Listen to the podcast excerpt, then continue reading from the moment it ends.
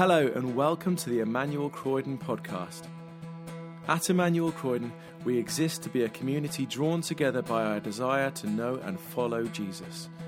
We long to become disciples of Jesus who are equipped to serve Him in the whole of life, transforming families, communities, and workplaces as we love God with heart, mind, soul, and strength.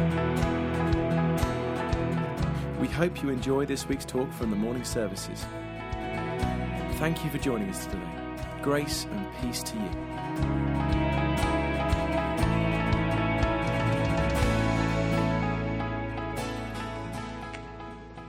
Today's Bible reading is taken from John 14, verses 15 to 23. Can be found on page 1092. Jesus promises the Holy Spirit. If you love me, you will obey what I command. And I will ask the Father, and he will give you another counselor to be with you forever. The Spirit of truth. The world cannot accept him because it neither sees him nor knows him. But you know him, for he lives with you and will be in you. I will not leave you as orphans, I will come to you. Before long, the world will not see me anymore, but you will see me because I live. Because I live, you also will live. On that day, you will realize that I am in my Father, and you are in me, and I am in you. Those who have my commands and obey them are the ones who love me. Those who love me will be loved by my Father, and I too will love them and show myself to them. Then Judas, not Judas Iscariot, said, But Lord, why do you intend to show yourself to us and not to the world? Jesus replied, Those who love me will obey my teaching. My Father will love them, and we will come to them and make our home with them. This is the word of the, of the Lord.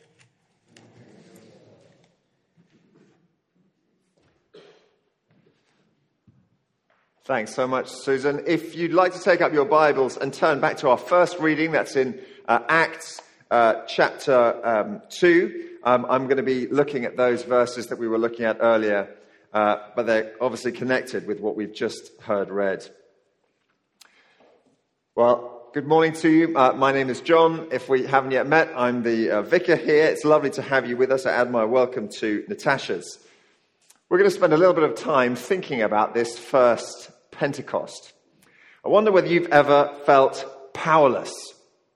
Let me tell you about my uh, Tuesday evenings at school when I was eight. Uh, whole year group used to head out to the carpentry shed after supper at 5.30, uh, where Grez was. I'm telling you about Grez. Grez was short. Uh, he wore an earring. He had a colourful vocabulary. And he had a wonderful mullet.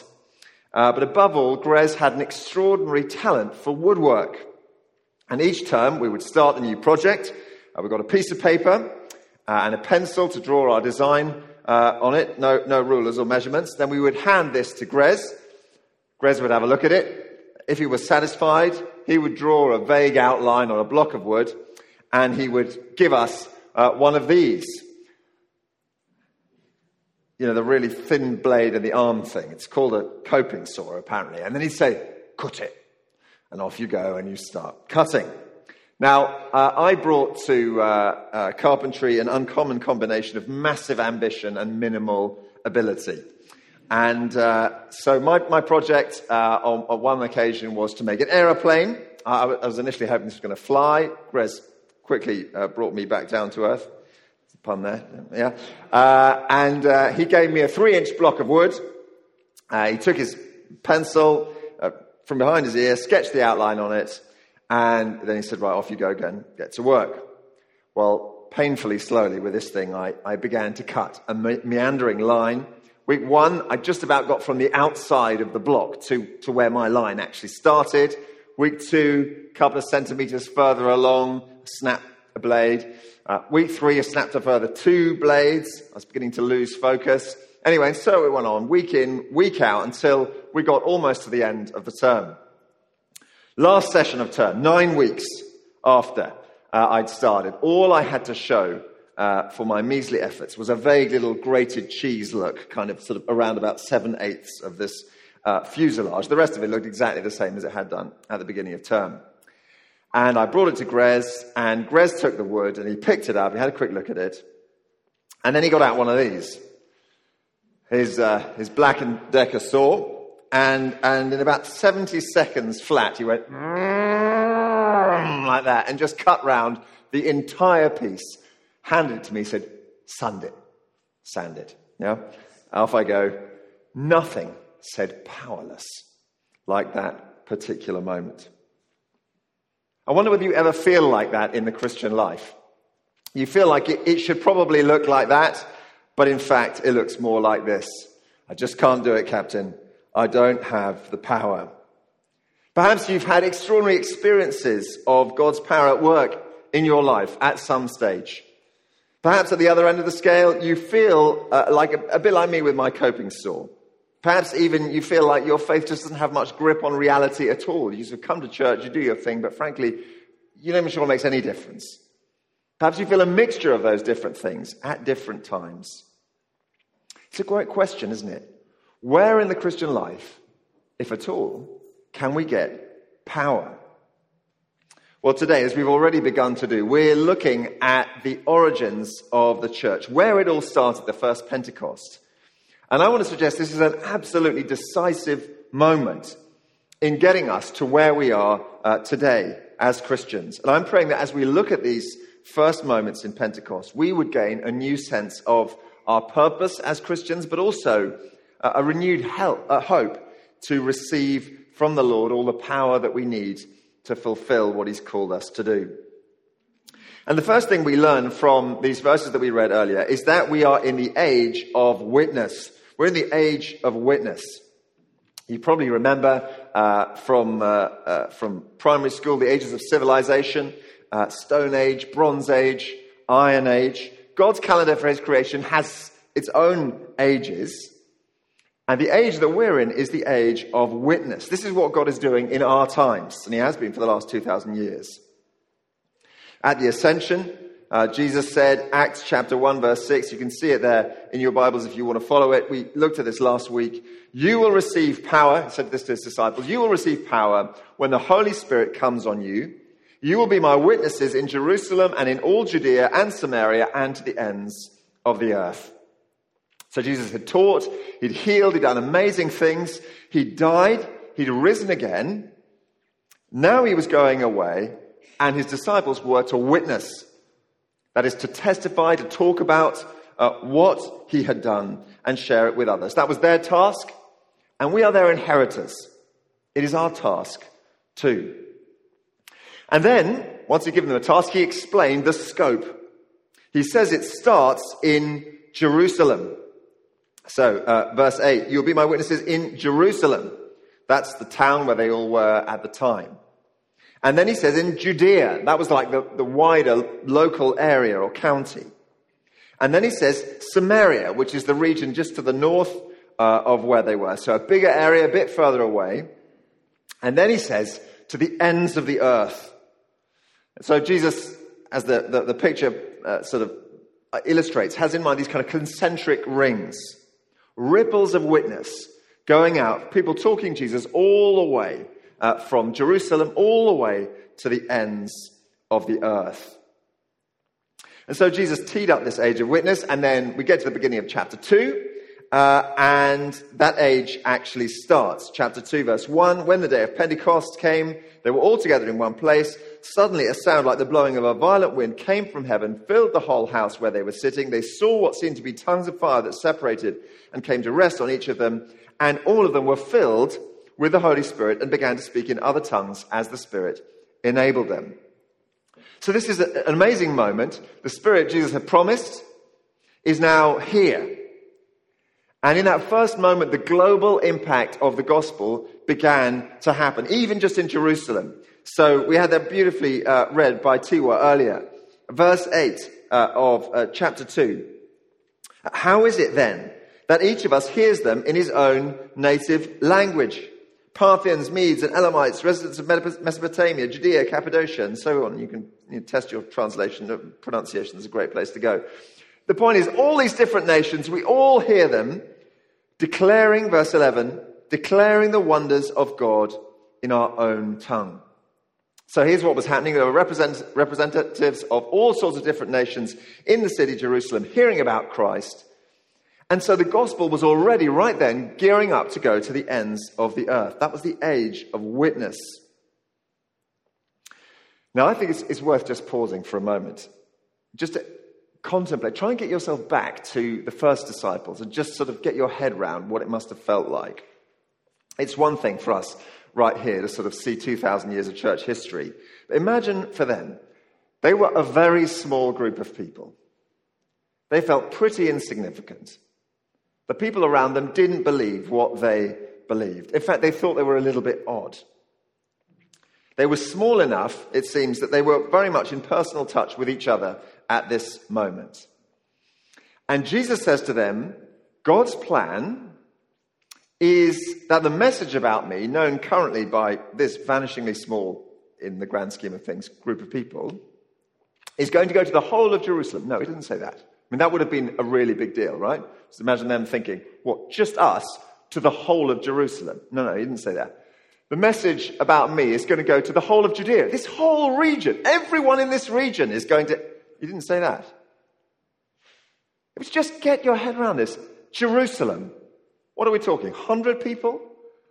2,000 years ago. Remember, this is days before the internet and that kind of stuff. You, you can't get a satellite phone to get the message around the earth. Jesus says to them, This message is going to the ends of the earth.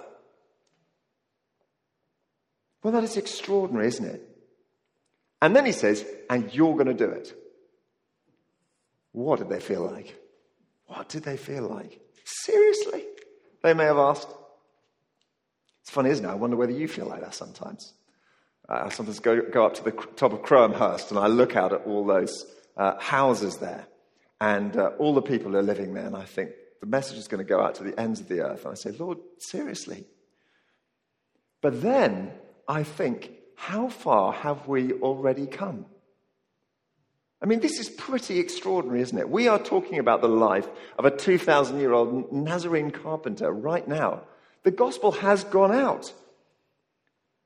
There is a witness all the way to the ends of the earth. Even Croydon has got it. It's extraordinary. And we have a whole nation, this nation alone, a very long way away from Jerusalem, covered in churches. What's more, the gospel has gone around the whole globe. God has drawn billions of people into his great purpose of witness.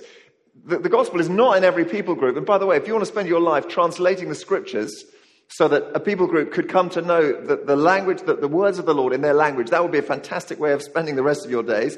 But there is no country in the world without a witness to Christ. So we are in the age of witness. God is accomplishing what He said. However feeble we may feel, He's doing it. And when you look at the big picture, it doesn't look like He's about to stop. So we're in the age of witness. So, therefore, let me encourage you to find your purpose.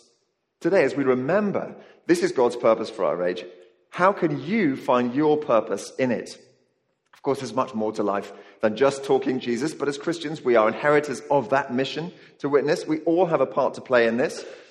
It's, it's there for us to weave into the fabric of our lives, into the mix of going shopping, sending WhatsApps, chatting at the school gate, running business meetings, writing spreadsheets, comforting colleagues, making lunch, so forth. Into all of that, the Lord wants us to weave witness. Perhaps you've got an opportunity to invite a friend uh, to church on a Sunday. Perhaps you could share some teaching that you found online with someone via social media or message it to a friend. Perhaps you've got people uh, around you, live around you, who've got uh, kids of toddlers or primary school age kids. They'd love to come along to some of our midweek ministries. Have you got a, an opportunity to disciple your children or your grandkids? Is there a moment for you to open a conversation about the gospel uh, in the pub with your friends? Could you invite uh, your friends to the women's curry night uh, this Thursday? Might you be able to start up a Christian union at your workplace or your school? Uh, if you work in town, in London, perhaps you have connections there with a, a, workplace ministry that does lunchtime talks that you could invite people to. Perhaps you could simply tell your story, the story of your faith, to your friends. Perhaps the Lord is calling you to mission in another part of the world, perhaps to another part of this country, perhaps to an area with little gospel uh, witness. How can you and I find our purpose within this great purpose of God's? Okay, so that's the age of witness that we're in. And that much I think actually is probably not very controversial and actually not that difficult to understand. I often think the problem is not so much getting understanding the task. For me personally, it's having the power to do it. We, we feel daunted, we feel overwhelmed, uh, we feel distracted, often, frankly, apathetic. Well, wonderfully, the Lord has not left us with our own little coping saw or own little non coping saw, uh, as I had it. The picture that emerges from Pentecost is that we have the Spirit to enable us. We have the Spirit to enable us. At the first Pentecost, we see the Holy Spirit changing people's lives. Now, not everyone is convinced by what happens here. Sounds familiar, doesn't it? Verse 13 Some, however, made fun of them and said they've had too much wine. And uh, today, uh, we see the same. We see the same even within the church. People say, oh, calm down a bit. You know, let's, let's not get too enthusiastic about this. You know, let's just keep it nice and normal. But clearly, something happened. These frightened Galilean fishermen turned the whole Mediterranean world on its head within the space of a few generations. How did that happen? Well, what Peter uh, explains, uh, going a little bit further, in Acts chapter 2, verse 17, he said, This was God's power at work. He said, In the last days, God says, I will pour out my spirit on all people. Your sons and daughters will prophesy. Your young men will see visions. Your old men will dream dreams. Even on my servants, both men and women, I will pour out my spirit in those days, and they will prophesy. He says, All people. There was a time when God's spirit had come on some people, some of the time. Now it's everyone who believes all of the time. There is a spirit to enable us. Now, there's so much to say about the Spirit, uh, and this morning is not the place for even a, a, a, a, tiny fraction of it, but just a couple of observations uh, to leave with you. The first one is this God moves the church. It's God who moves the church. Anything spiritually good in our future in our future as individually as disciples, in our future together as a church family, and in our future globally. Anything good is God powered. And we want to do our bit. That's absolutely right. You know, persuasive preaching, putting on lots for young people. Uh, we want to, you know, have great worship and production and so forth. We want an attractive welcome in our church. Uh, we want to put on great community uh, outreach. Um, we want to live obediently in our own lives as a witness to other people. We're trying really hard for that. And all that's fantastic. None of that is the engine in itself good things that are going to happen. God moves the church. Its progress comes from Him. Now, there are ways we can engage with that, and I'm going to get to that in just a moment. But to some extent, I think it's good for us all to just stand before that and recognize it. To some extent, it will remain a mystery to us. Perhaps you've had times in your life where the Lord has just done extraordinary things in you and the people around you. And it's just not that clear why. Um, perhaps you've seen that to be true of whole churches. Suddenly, the Spirit just blows through a church in a way that you've you kind of never expect it. And then there are other times when it seems to dry up. And that seems to be true of Christianity around the world. The Spirit blows through the whole of God's church, but it would seem it doesn't blow through at the same rate all the time. So in the West, we have great freedom to worship, uh, but the church is declining rapidly. Uh, in Iran, by contrast, it is growing massively under very, very difficult circumstances. I remember a lovely uh, lady from Iran appearing at my last church, and she was telling me how she'd have, they'd, they'd been doing uh, Bible studies in a, in a house in Iran, uh, but uh, eventually she decided to leave. I said, Why did you decide to leave? Well, they came and ransacked my house. They trashed it because they realized we were, we were meeting together to study the Bible. Didn't dissuade her from doing it. The, the, the Holy Spirit is blowing in an extraordinary way through the global church. Ultimately, we learn from Pentecost that God moves the church. Now, listen, I promised the team that I wasn't going to go on forever today, so I, I, I think I'm about to um, uh, undermine that particular promise, but I just, I would love to share this illustration with you. Okay, look, it's like this. See, sometimes we think we move the church. It all comes from us, okay? So here is a, a medium sized Christian, okay? And, um, you know, they've got a lot of energy, uh, so they sort of, you know, pour out what they have, going really well as Christians, you're trying really hard, and then, and then they run out. And that's, that's all they can do. Aha. But there are other Christians who are bigger. perhaps this is an Emmanuel Croydon Christian. Oh, so impressive. Big and talented and gifted and so many resources. Ah, they run out as well.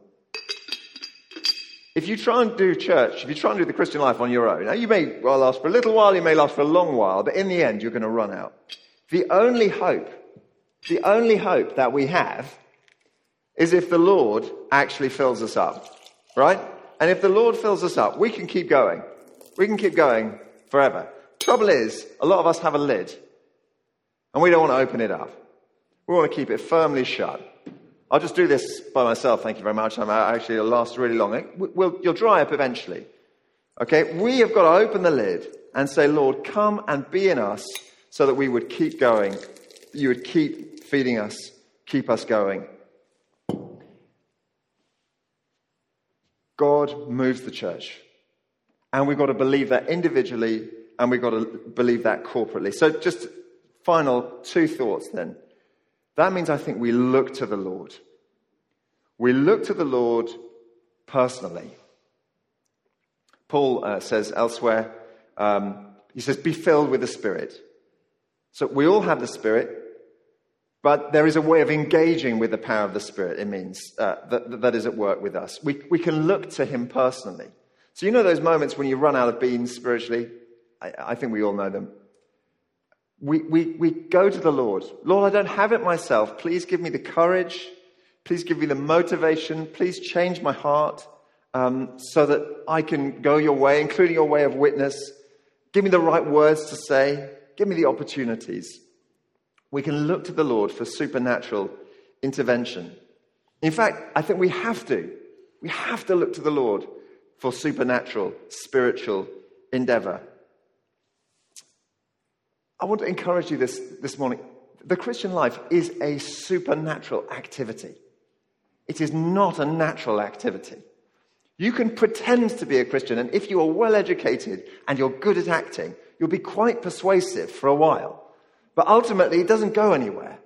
The only thing that's worth having is the stuff that actually comes from the Lord. And so we look to Him. Now, of course, we're not going to be rid of our failings this side of eternity. Uh, and, and, we will continually uh, let each other down. We're going to let him down as well. But I think we can expect him to do extraordinary things in our lives personally. And then finally, we look to the Lord as a church. Oh, we have so much going for us as a church, don't we? So many people uh, on, on a Sunday morning, such energy, all the young people, great heritage, wonderful gifts. We don't despise any of that, and we're grateful to the Lord for all of it. But let's look to the Lord. Let's look to the Lord. He's the one that's going to get us going. You know, I've loved the fact that um, uh, the last prayer meeting, last prayer at the center, we had more people in person than we've ever done before. And I'm, I'm just wondering whether that's a sign that we have a new sense that we need to get on our knees to the Lord uh, for Him to sustain us. I wonder whether that's true. I'm not sure.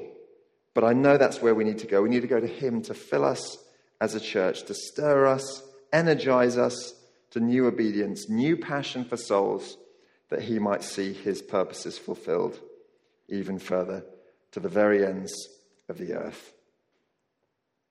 Let's pray.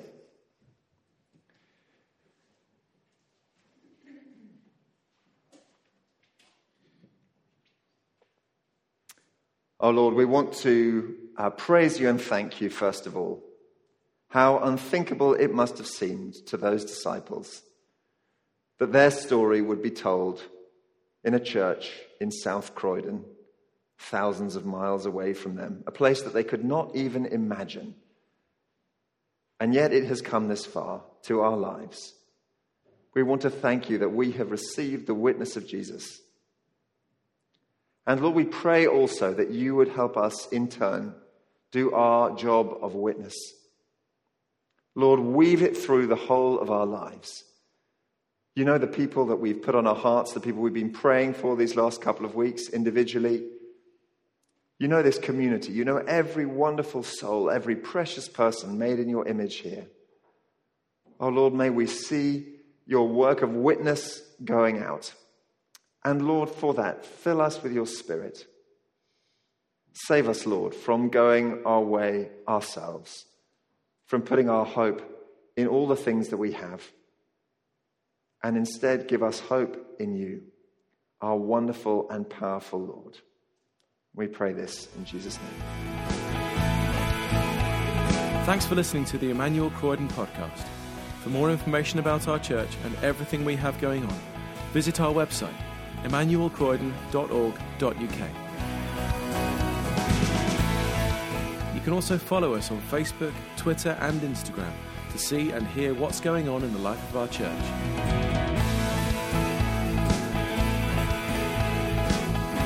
God bless you and have a wonderful week.